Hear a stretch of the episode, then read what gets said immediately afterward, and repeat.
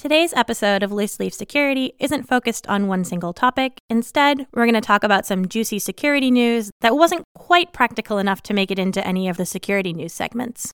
Yeah, Liz and I often find news stories that are pretty interesting, and Liz will be like, Hey, Geoffrey, did you see this thing happen? And I said, Yeah, I don't really know what to talk about it because there isn't anything real practical. But I think all of our stories today have sort of broader concepts about how is my data being used? What should I do to protect myself? And where are we going as society with this whole security thing? Also, Geoffrey and I will talk about some of our personal security decisions, and there are a bunch of practical takeaways.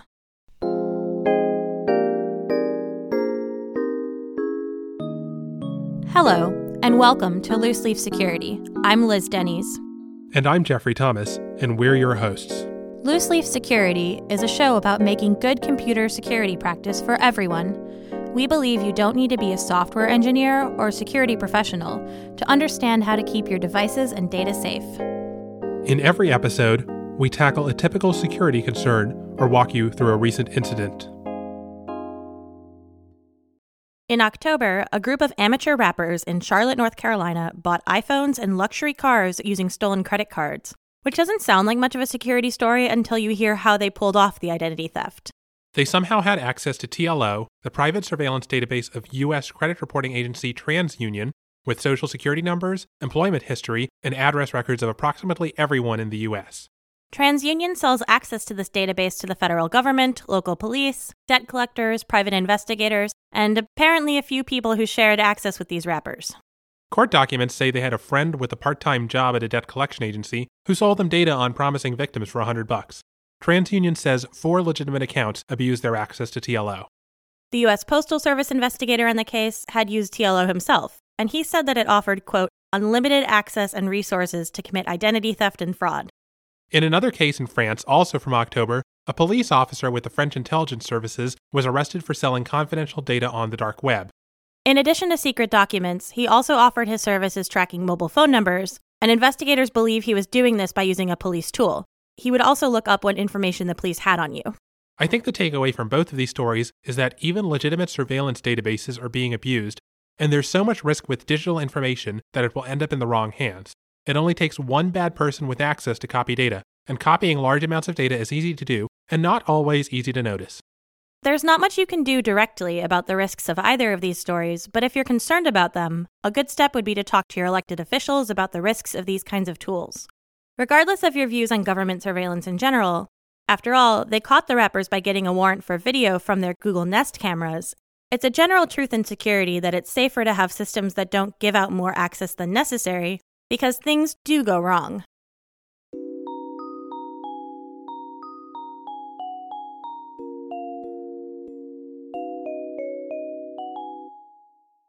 Last episode, we talked about an iOS app that scams users into holding the home button to activate Touch ID to make a large in app purchase.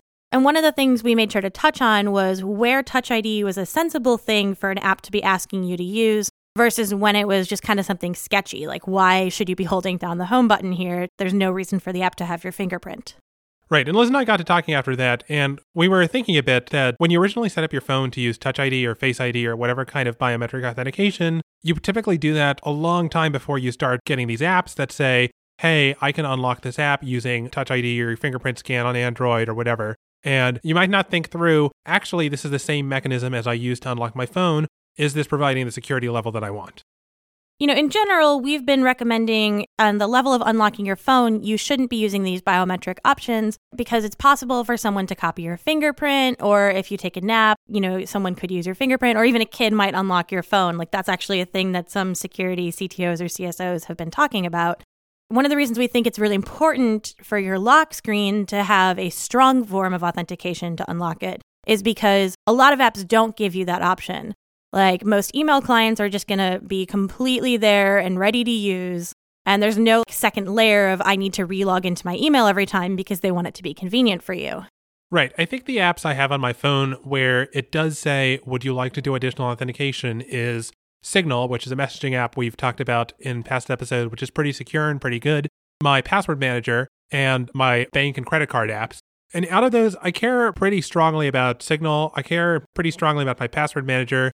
I actually don't care quite as strongly about my credit card because there aren't many things you can do, at least through the app, that aren't reversible. If someone tries to read my account statement, I don't really care. And it's very hard for them to spend money in a way I'm not going to notice, in a way I can't call my bank and say, hey, something happened. Can you reverse this charge or can we cancel this charge? And I do care very strongly about my email client, like Liz was saying, and my web browser where I'm just logged into a bunch of stuff. And those don't have any option for saying you need additional security before you log in here. So maybe you're someone unlike Jeff who thinks that I do want my bank to have additional security. And maybe you think it would be annoying to have to go into your password manager and get your password out of it. So you're just like, Touch ID, that's a good other measure. It's convenient and I think it will provide more security. That's not actually true in all cases. A lot of the time, if you don't authenticate successfully with a fingerprint, it'll fall back onto your device's passcode. So you should make sure you know what happens if you don't get the fingerprint right. Like just touch the button with like a glove on or something so that it thinks you're trying to do touch ID or fingerprint authentication and you don't successfully authenticate it and see what it backs up on. If you have to enter your bank's password, that's great because that is a separate thing from your phone's passcode. But it's possible that it will just default back to your phone's passcode in which case an attacker who gets your phone's passcode could unlock your phone, go to the app, fail at the touch ID or fingerprint authentication, and then retype in that same passcode. And you're not actually getting that additional security you thought you were. So the other way you could do this, and Liz, I guess you do this, is you don't actually enable Touch ID in your bank apps. You just say, I want to use my password manager. I guess you type in your password manager's master password. Right. I do prefer to either go into my password manager myself and pull out the password if I want to put it somewhere. Or, you know, now that iOS has password manager integration, I'll just click on the password field and then it'll prompt me for my master password and I'll type that in and then I'll get my password that way. So I actually don't use Touch ID for my password manager at all. So part of it is that I, am just paranoid about it and it's not too frequent an action for me. But part of it is also just it wouldn't really matter for me because I turn my phone off very often because I'm at a play or at a music concert or something, and I'm really afraid of being that person that ruins the show with my cool ringtone. But it is hmm. kind of annoying to type in my long passcode to unlock my passwords. Right. As we discussed in our episode on password managers, all your data and all your passwords are secured by a key that's derived from your master password or secured by your master password. And so without your master password, there is no way that this app, if it's designed correctly at least, should be able to get into any of your passwords. And so if you restart the phone entirely, it doesn't have that memory anymore of the unlocked credentials needed to decrypt any of your passwords. And so it actually does need you to type in your master password.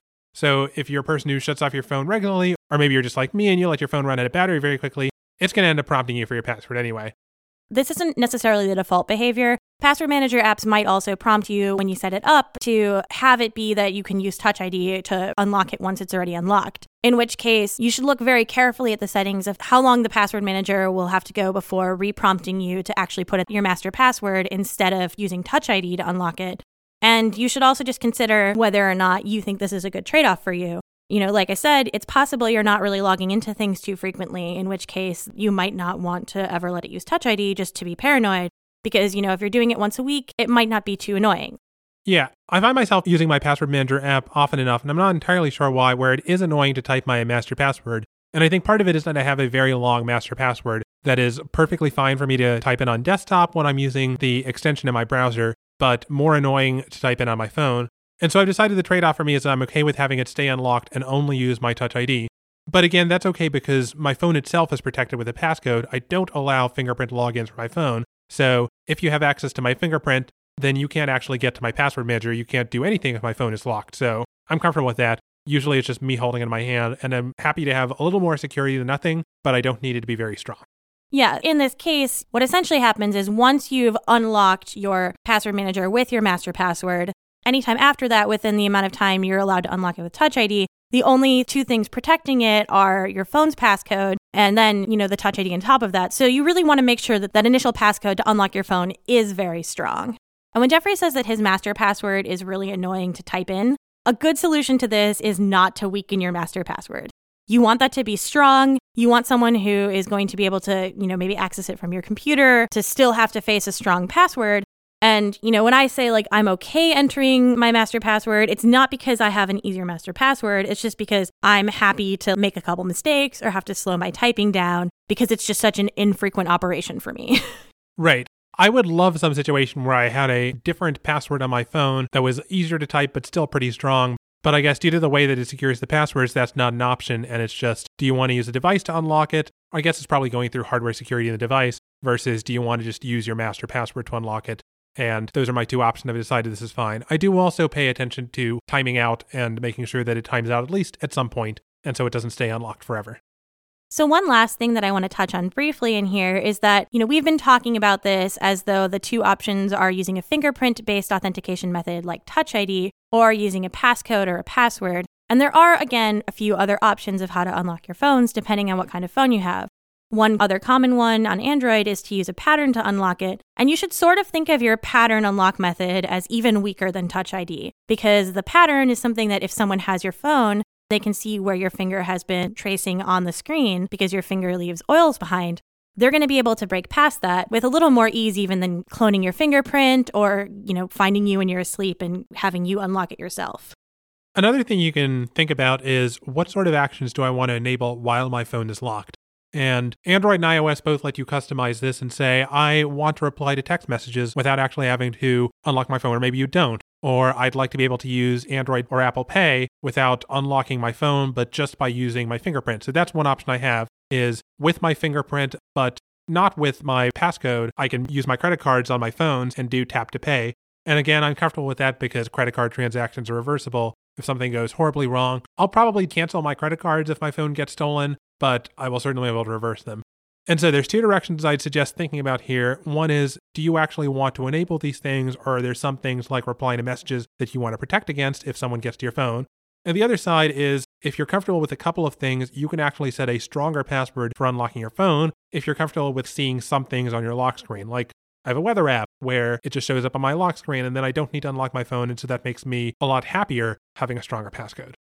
And kind of to circle back to the beginning of this, you know, we mentioned that you probably were making a lot of these security decisions at separate times. Like you probably set up your phone and figured out how you wanted to unlock it then. And you probably didn't think about the app until you were like, I need this app.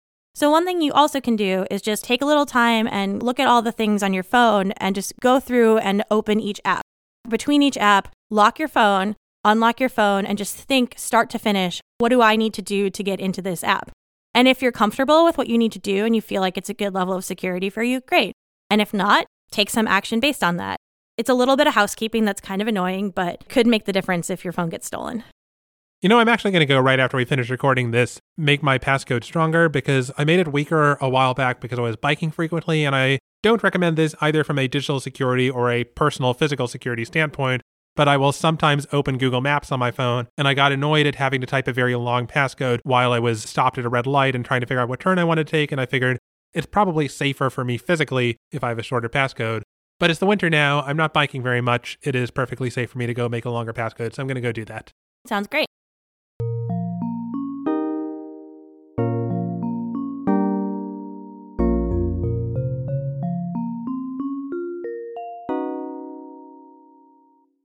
So, Taylor Swift isn't just headlining concerts these days, but also making headlines in security news.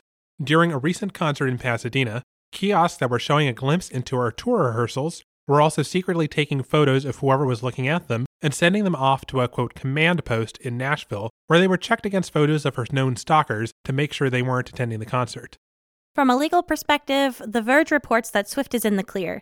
The concert is a private event, which means the organizers can subject attendees to surveillance. I mean, I'm sure that's on the fine print somewhere when you check the ticket, but you expect it feels like a public venue and people aren't actually taking photos of you, especially with thousands and tens of thousands of people showing up to concerts. Yeah, there's definitely like a perceived anonymity, and I don't think many people are reading the fine print here. But I, I kind of wish there was a lot more detail into like what's going on with these photos once they're taken. I personally can't really relate to having the risk of many known stalkers possibly trying to attend my events or something like that. But I understand why it's useful to know if her stalkers are at these events. At the same time, we also have no idea what's happening with these photos. You know, once they're sent off to Nashville, where I guess they're being checked by a team of people, are they being stored? You know, are they being deleted? Like, how were they sent there in the first place? Was it secure? Was it just some open connection? Yeah, there was a case in China recently, actually, where there was someone who was at a pretty large concert with tens of thousands of people, and they did face recognition and arrested him because he was wanted for some financial crime or something. So there is apparently the technology out there to identify people who are coming up in mass at large events, track down where they are. But it's a little bit disingenuous to have a kiosk that's like a glimpse into a little bit more of how this tour was structured. I guess I wouldn't expect that that is taking my photo.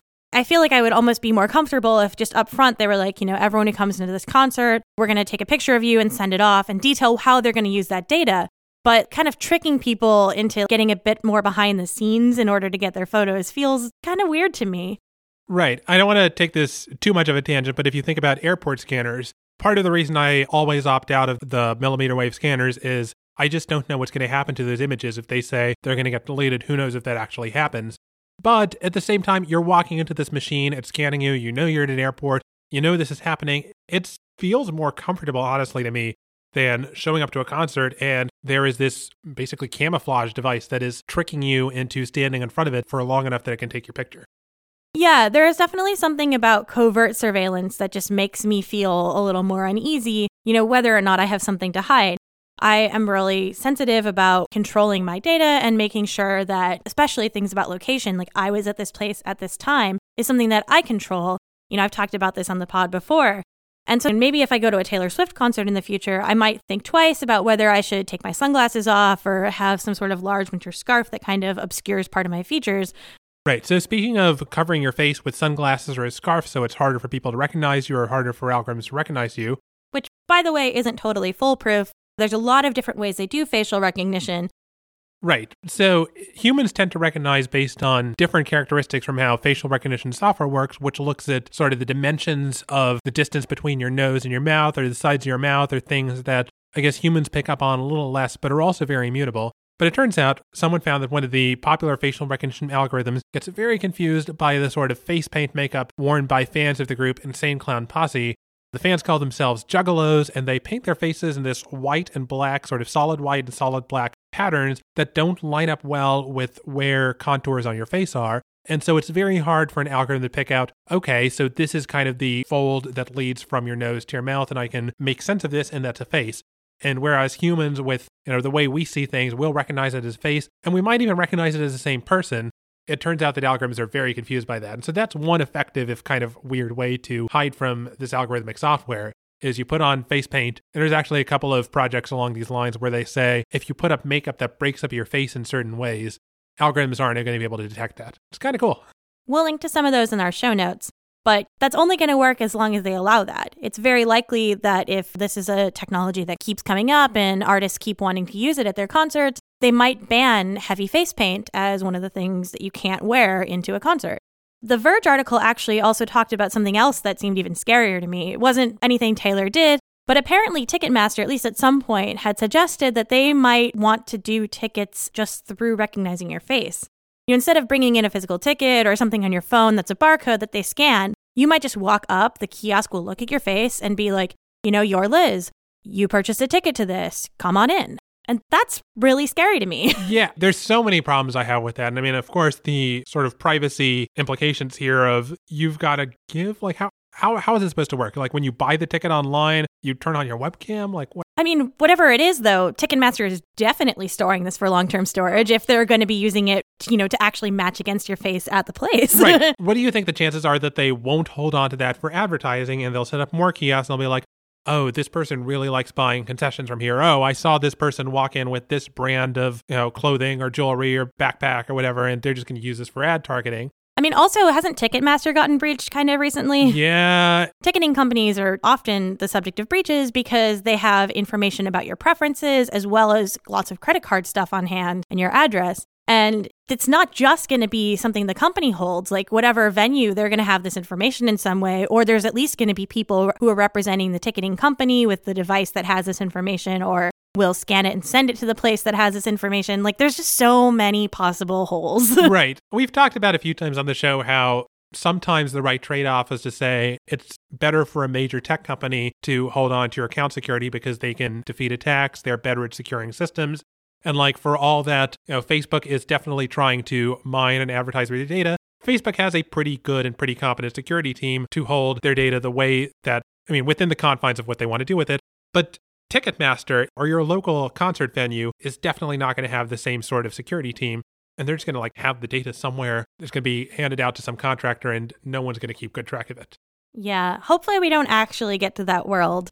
I mean, the other concern I have here is what happens if your face just doesn't scan? Because, like, even if you're using Face ID on an iPhone, it does give you the option of saying your face is not scanning today because, I don't know, your nose is very swollen or. Yeah, or maybe you just put on different makeup. Maybe you took your picture without any makeup on and, you know, you've put on some kind of heavy contouring or you tanned a lot.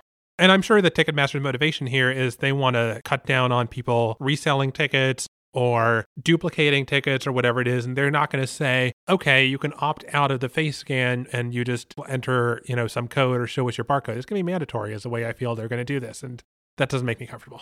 Yeah well hopefully we won't get to that world. Hopefully people will see the downsides of this and even the best facial recognition technology doesn't always work. So it's possible that just from that perspective it's never going to catch on and I think that maybe this is idealistic of me, but people pushing back against this is going to have a meaningful effect. I think that there was a lot of public outcry when the airport started introducing these scanners. And the fact that there is an opt out option is basically just due to they keep metrics of how many people opt out. And they can say people actually care about this or they don't. And if people continue to care about buying tickets and saying, I would prefer not to use facial recognition to get into this concert, they're going to say customers don't actually want this. Uh, maybe that's idealistic of me, but I think it's going to have some impact. But I think also, if you go to the airport in the US, you have to do something with the TSA. There's not really a way around this, but there are many different places that a venue could choose to partner with to handle ticketing. So if Ticketmaster is doing this and people aren't interested in providing their face so that they can have their face ticket work, you know, they might just go to one of their competitors who is more interested in pushing kind of the normal traditional tickets with like a barcode to scan. Right. Talk to your favorite band and say, hey, please stop selling tickets using this service because we don't feel comfortable with it. I think a lot of bands are going to be sympathetic to that and say, this is not what our fans want. So there's some opportunities there.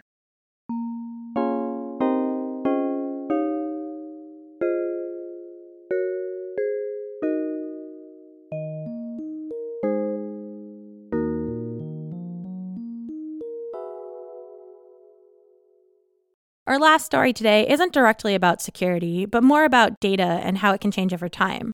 So many years ago, Twitter just allowed you to tweet or to retweet or to reply to people. And then they introduced this idea of a favorite. You could interact with it by clicking a little star button. And a few years ago, Twitter decided, I guess this was easier for new users or whatever their rationale was, they wanted to change that favorite button to a like button, and they changed the little yellow star to a red heart. Yeah, and this was kind of weird because the things I've been favoriting from my friends aren't necessarily things that I would say I like. Like, I know that sometimes people would be talking very openly and being really vulnerable about how they were feeling sick or how they were tired or how they were just having a really bad day. And it's one thing to kind of say, here's a favorite, I'm going to star this. I think this is a cool thing to be talking about.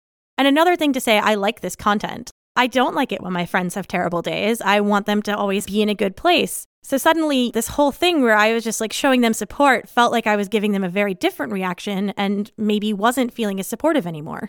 Facebook actually went through this where Facebook's original option was just likes, and you would say, Hey, you know, my family member got sick, and it would say 100 people liked this, and no, I don't think 100 people actually liked this. And eventually, Facebook decided to have multiple reactions, and Twitter just stuck with redefining the original favorite, the star, this like, I see you and I support this post in some contextual dependent way, is going to be, I like this. And then after the switch to likes, Twitter also decided that if enough people liked it, maybe it would show up in the feed, kind of like a non deterministic, slower sort of retweet situation, which is a completely different thing. Sometimes there's things that I would like that I don't necessarily think my followers would want to see. So what do you, I do? Should chose. I stop liking it? You just like genuinely chose not to retweet them. You were like, this makes sense for me to hit fave on, but this does not make sense for me to hit retweet on. And it's weird for Twitter to just switch that over. It's not that the data wasn't public. You could go to someone's profile and go see all of their likes, but it wouldn't be there in your face. And a lot of people just felt uncomfortable with this change in intention when they knew that whenever they would like a tweet, there was a pretty high chance that their followers would just see that when they were scrolling through their Twitter history in addition to their retweets.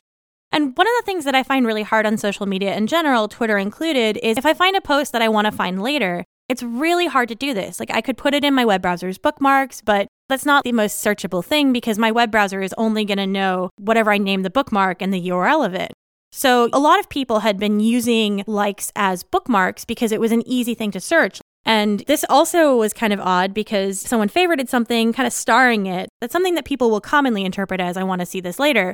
But now suddenly journalists were getting problems with some of their, their likes being interpreted as endorsements. Right. And you have this standard Twitter thing of putting in your profile retweets or non endorsements. It's, I would like my followers to see this, but I don't necessarily agree with this. And it's even worse for journalists when they're reporting on someone who they may absolutely not be on their side politically or not want to represent. Whether they're on their side, they're just reporting the story neutrally.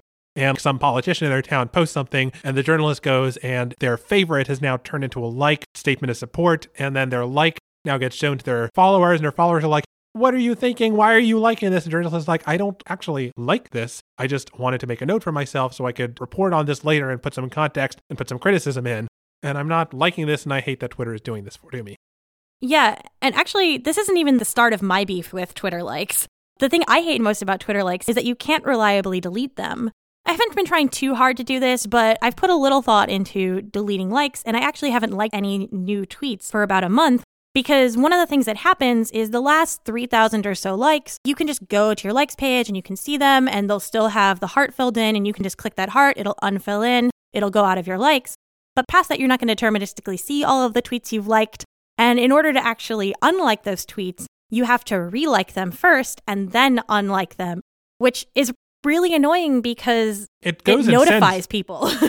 right. It goes and sends a notification. I've gotten these notifications where someone's just like, so and so liked this tweet from three years ago. I'm like, what are they doing? I'm like, oh, they previously liked this tweet three years ago when it was current. And Twitter takes older likes and they move them to some sort of more permanent storage where you can't just get rid of them. You have to remark them as liked. It's kind of like on a dry erase board, if something dries, you take the marker and you write over it, and only then you can erase it. It's the same sort of thing. And you're like, why are they notifying me of this? And it's still a push notification, even if they go and unlike it immediately afterwards once it's fresh. Yeah, and I stopped unliking tweets I've liked before when I hit this because I don't remember who I've all liked tweets from. I don't know if I want to remind people that like my Twitter account exists. They're people you've just fallen out of touch with, and it will be real weird for you to go and right. start faving things from them again and pushing notifications. And then they start saying, Hey, how are you? I haven't talked to you in a while. I'm glad you like my tweet. So there's some other eccentricities I noticed about this. So the way that Twitter is supposed to give you a download of all your data, and they'll do this, I think. You know, I'm not a lawyer who's really up on the GDPR exactly. Certainly not a European lawyer. Right. I'm not a European lawyer at all. And one of the things that they'll do is you will get a set of all of the things you've liked. And these are reported as just like the URLs of the tweet. There's no content of them. And so if you want to then click on them and unlike them, you can do this programmatically, but you know, you're going to send a lot of notifications to people. Now, because you have to relike them before you can unlike them, if there's any protected account that you're no longer following, you're not going to be able to do that because you won't be able to access that tweet in the first place. So that tweet is just forever part of your likes. but then also another weird thing I noticed, and this is even before you get to those kind of older likes, is that any account you've muted doesn't actually show up to you in your likes page when you're logged in. So I went through and I deleted all of the likes that I could see without having to relike them. And then I was like, oh, I wonder what happens with muted accounts. I feel like I haven't seen any from this person. And then realized that I didn't unlike these tweets. They were still there. And you know, there's a lot of reasons that I mute people, which aren't necessarily that I don't want to see what they're saying. Some people just use Twitter a lot more than other people and it'll clog up my feed. So I'll go to their profile intentionally on my own. Oh yeah, one side thing that I just think is weird about the way Twitter handled the likes sometimes show up in your feed is that I don't even reliably see all of the tweets from people I follow. And I think the answer to that is just I follow enough people who tweet enough stuff that it just drowns out my feed and Twitter just doesn't load all of the tweets. Uh, it's already the case that if you retweet something, you're not guaranteed that your followers see it. And so now there's this other you're not guaranteed that your followers see it mechanism, which is nonsense. I guess one of the practical takeaways here is you should stay up to date with the platforms you have accounts on. Like if you have stopped using Twitter actively, you might want to go and see do I still want to represent myself the way that my Twitter profile looks? Like maybe I was comfortable with it five years ago when Twitter was less popular and when some of the norms around it were different. But if that's not really representative of me, is it better for me to just update my profile and say, go check out my I don't know, website, my Facebook, my whatever else you use instead, and lock your account so that data just isn't as visibly there. And one other thing, besides the fact that I just have all these likes that I haven't figured out what I want to do with yet, I mentioned earlier that I've stopped liking tweets because I don't trust Twitter to do something competent with them. I expect that whatever I like in a couple years is going to be used in a completely different way than both the I'm putting this little heart here and also that it might kind of slow non deterministically retweet to some of my followers. And it's really weird using a platform this way. It's weird for Twitter to make this decision because they're just never going to get this engagement from me again unless I change my behavior. I'm just not going to like tweets. And it makes me feel bad as a user because, you know, my friends will post something cool, like maybe they've got a cute selfie or maybe they just finished a project and they're really proud of it. And I'm not clicking like. And so sometimes I'll reply, but other times it's just your selfie. And talking to every single selfie someone posts is kind of a lot and, you know, maybe more of a reaction than I think either of us would expect me to have to it. It's odd because my use of Twitter feels kind of stunted right now. Yeah, one thing I've seen a couple of people do is just move to basically anonymous accounts where if you know them in person, this is my account, but there's no way to publicly link. It's not under their name, it's under a username. And I think that's going to make more of a comeback as people start to realize all of the social media over the past like 10 or so years has been getting increasingly public and going from this sort of fun, oh, my high school friends can write on my wall on Facebook to just like, oh, literally. Literally, now there's this public record of everything I've ever said, and like employers are looking at it. yeah. The thing where employment profiles are just like, can you please list your Twitter account and your Facebook account so we can look at them? It's just like a lot. And I think people are going to start trying to find ways to do more anonymous social media or more pseudonymous social media. And that's probably good practice. That wraps up our security stories for this episode. We'll do these again in the future, and we'll be back with a new episode of Loose Leaf Security in the second week of January. I'm planning on using some of my free time this holiday to brush up on my security. I've got a bunch of accounts that I made several years ago that are just not in my password manager, and I think one of my goals is to try to make sure everything that I have is in my password manager, at least everything I can find, and everything that I can find that has two factor has it enabled. Oh, that reminds me. One of my goals is to make sure that every account that has two factor in an authenticator app is both on my current phone and on an old phone. I want to make sure that if something goes wrong, I lose my current phone or it gets wiped or something, that I still have the ability to get into my accounts without having to go use those backup codes. Oh, yeah, that's really important. I finished doing that for at least all my important accounts. That's a great peace of mind. We'll see you in January when we come back. And in the meantime, stay tuned to our Twitter feed where we'll try to post some interesting stories about security happenings while we're offline. Have a happy new year.